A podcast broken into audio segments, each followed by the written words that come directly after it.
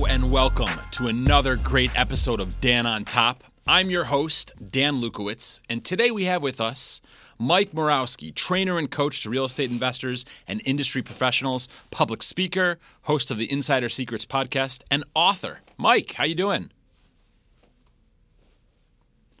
Awesome. Yeah. Hey, great to have you here in the studio. Appreciate it. Um, so, how's everything going? It's going well. Thank you. awesome. Other than, 20, other than 20 inches of snow in Chicago. hey, that's what you get for living around those lakes, right? Yeah. Awesome. Hey, thanks so much for taking the time to uh, spend with us here on the show. I've had the opportunity to get to know you a little bit over the past few weeks. I think we originally met on uh, a LinkedIn um, webinar or, or, Zoom that I spoke on, and you had expressed interest in getting to know each other. So I'm definitely appreciative of that. Um, I want to just get started here. Tell us a little bit about yourself and how you got started in real estate. Sure. Yeah, and thanks, Dan, for having me on. I really appreciate it. And um, I've been in the real estate space for about 30 years. I started out as a residential sales agent uh, selling uh, residential homes. And my first eight months in the business sold 78 houses all for sale by owner, didn't know anybody in the business, went on to build a team where we were selling about 125 homes a year. Wow. In 2005, I saw the market starting to soften and shift and knew that I was going to have to go do something different. I'd always wanted to be in the apartment business, so I decided to syndicate an apartment deal. Knew nothing about apartments, knew nothing about raising money just understood the model because I had watched some other syndicators in the Chicago market do that. And I raised $18 million and bought $60 million worth of real estate in was 4,000 apartments in five different states wow. over the next 30 months. Went on to build a property management company that was uh, that we managed about 7,500 units, and uh, built a second property management company uh, that was a little bit different. It was scattered site housing. And today I'm in the uh, coaching and training space. Excellent, excellent. Well, it sounds to me from what I've gathered that you're pretty passionate about multifamily specifically. Tell us why you're so passionate about it and what you like about it.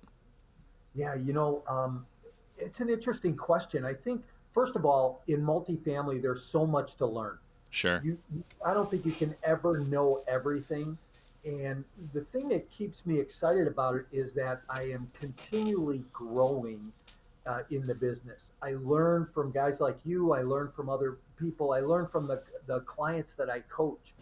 And here's what I always tell people look, it's economies of scale, and you can scale the business very quickly and have hundreds or thousands of units in, in a you know reasonable amount of time. But what's interesting is I could close two 100 unit deals the same month and they would be totally different transactions. Sure. You, nothing would be the same. And, and I think that that's what's interesting about multifamily is nothing's ever the same and you keep learning. Yeah, absolutely. And that's another uh, good point you brought up is the scalability.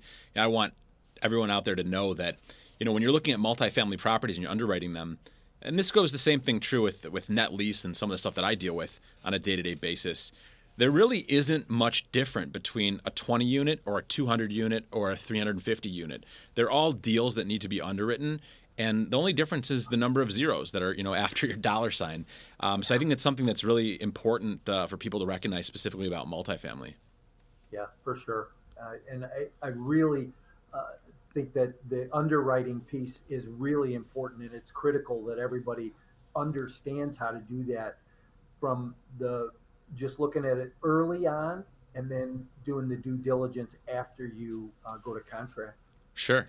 Sure. Well, listen, Mike, one of the things that I appreciated was your authenticity and transparency. And in some of our calls uh, leading up to the show today, you mentioned to me uh, about some situations that happened with you and your business in the past. And I wanted to invite you uh, to give you the opportunity to share with us. Yeah and and I appreciate that, Dan. Um, in 2005, you know, I went out. I built a pretty substantial apartment business in a very short period of time, and you know, there were some challenges that came along with that. Yeah, there was a lot of success that happened, but there were some some challenges. You know, I bought property overinflated as the market was kind of going up. We were buying properties at a higher price than we should have been buying properties at we were over leveraged. and very unstable. You know, I'll give you an example. 2007, I closed 17 transactions for about 2,700 units. Wow. And in in when you do that, it, you hope that your team or other members around you that in your network are stabilizing things and working the business plans that you've written. And you know, in some cases that didn't happen. So it's very unstable, very over leveraged. And in 2010, we imploded. Uh, the market, you know, we in 2008 we went into the worst economic crisis the world's ever seen. I remember sitting at lunch with my CFO in 2008, watching uh, them carry boxes out of Lehman Brothers, and looked at my CFO across the table and said, "We're screwed, aren't we?" he goes, "Yep." I didn't say it that nicely, but um, I knew that we were, you know, in on this path that was going to be kind of destructive but didn't really realize how bad. Uh, as a result of everything that happened in the world and occupancies in my apartments dropping, values dropping, net cash flow dropping, uh, being over leveraged, not being able to pay the bills, I tried to keep everybody afloat.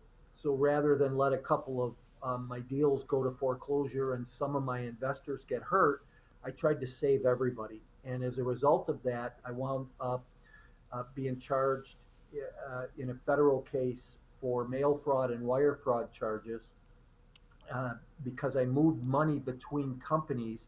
And it wasn't so much the moving of the money, Dan, as it was the non disclosure and not telling my investors what I had done. And as a result of that, I wound up uh, being indicted and uh, sentenced to a 10 year federal prison sentence. Wow, wow, that is quite quite a story. I mean, uh, it's it's you know I don't even know what to say. I appreciate you sharing that with everybody who's viewing. Tell us a little bit about the lessons that you learned from that whole experience. Yeah. Uh, so what's interesting is when you go to prison, you really it's like you died and you watch your life go on in front of you while you're still living and watching it from a distance. It, prison's a very dark place there's a lot of crazy things that go on. It can be very evil. And you have a choice. And the choice you're faced with is you can either do the time or allow the time to do you. And, you know, I made some mistakes in business. And I think I grew from those mistakes because I learned so much. Um, I walked into the gym one day and a guy said to me, he goes, Man, don't let these people beat you. He goes, they might be able to take all your money, they might be able to take all your apartments, they might be able to take your family, but they can't take what you have inside, and that's your ability to go get it back. And that made such an impact in me that over the next uh, six years, I wrote two books, two home study courses. I taught a real estate investing course in prison. I, I taught a property management course. I built an ethics course and taught ethics for five years I went to college, Dan. I got a bachelor's degree in theology, taught Bible wow. study in chapel for five years. I was on an outreach program. I went into the community 40 times and told my story to small business owners and the local uh, colleges. I just finished publishing a paper with a professor from the University of Minnesota. We co authored a paper. Uh, it was a case study on my case, and we had it published in the Business Journal of Ethics uh, along with a set of teaching notes that they use at the college level for forensic accounting classes and uh, sales and marketing classes, uh, teaching strategically how to avoid some of the mistakes that I made. So, wow, wow. Well, thank you again for being so transparent and, and, and open about this. Um, you know, through all those experiences, what advice do you have for those who are watching today? Yeah, you know, I think the biggest advice is that if you are in a, if you're facing a situation where you're challenged and you don't know what to do, reach out for help. Ask somebody. You know, I tell a story uh, that I was walking into a board meeting, and I'll make this really short, but I was walking into a board meeting uh, in 2010 with the intention of talking to my board of advisors about where we were at financially and where business was at and my attorney met me in the parking lot. In-house counsel, who I paid a lot of money to for his advice, said, We don't want to talk to them about any of this right now. And I couldn't understand why. And I probably should have at that point, but I allowed somebody else to dictate what I was going to do. And I knew in my gut and in my head what I should have done as a business owner. And I think that business owners, entrepreneurs are faced with decisions and choices every day.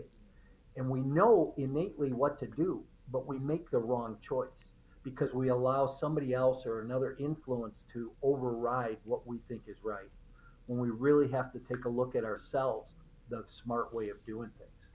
Sure. Yeah very very true. I definitely definitely agree with that. And I, I like what you said. When someone is in a situation where they need assistance by all means reach out. I mean reaching out is not a sign of weakness. It's actually a sign of strength and it's a sign of, of foresight and the ability to solve problems and work together. I think that that's a very valuable lesson. Uh, you know mike you'd mentioned something when we had spoken before uh, about exit plans. You mentioned that everyone goes into a real estate transaction with an entrance plan but people often don't have an exit plan. Can you talk to us about why having an exit plan is so important? Yeah. So you know, over the years, I've spent hundreds of thousands of dollars on coaching and training, books and tapes, seminars, and some really great trainers, right? What I found is everybody teaches us how to get in a deal. Everybody yeah. teaches us how to find a deal, how to structure a deal, how to get in a deal, operate a deal. Nobody teaches us how to get out. So, one of the books I wrote while I was away was called Exit Plan, and it's your complete guide to multifamily investing and why you need an exit plan before you buy. And I really believe, Dan, that every investor needs to understand that, whether it's multifamily, single family, or, or some other commercial asset. Because if you don't have an exit plan before you get to the closing table on your purchase, you could find yourself in a dilemma trying to figure out what to do. And what I always tell people is exiting doesn't always mean selling and giving up control. Exiting a lot of times could mean just restructuring, refinancing, sure. bringing a partner in so there's a lot of ways to look at it. But I would offer um, any of your listeners, uh, if they wanted to uh, download a free copy of that book, they could go to my website and do that. And that's at mycoreintentions.com forward slash exit plan. And they could get a copy and read the book. Okay, there you go. mycoreintentions.com slash exit plan. Right.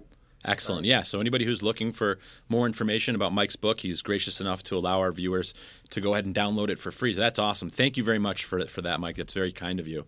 So you mentioned yeah. coaching. You mentioned spending a lot of money investing in yourself and in self development, which I think is great. I mean, there's so many amazing resources out there. It's great that you've taken the opportunity to invest in yourself. Now, speaking about coaching, you yourself do coaching, correct? I do. I've been coached for probably 25 years, Dan. Um, I still have two coaches in my life today uh, one business coach and, and one helping me on the uh, marketing side of my, my business. Excellent. And you yourself also coach others. I do. Yes. I have a, you know, like I said, I've taken all my years of experience, knowledge, wisdom, and I've put it on a platform to coach and train other uh, multifamily investors and and property managers and the people that are supportive of those people in the industry. So whether they're lawyers or insurance people or the cost segregation people, anybody who's looking to balance their lifestyle a little bit better. Okay, excellent. So, why is coaching so important in your eyes? Dan, here's what it's done for me over the years. Eh, I remember when I wrote that first check for coaching, I wrote a check for thousand dollars for one-on-one coaching and a thousand dollars for one month. I walked away wondering how I was going to pay that. but after about three months, I figured I never looked back again. Coaching helped me grow my business and still does today 20% a year. Wow. Those are big increases for somebody.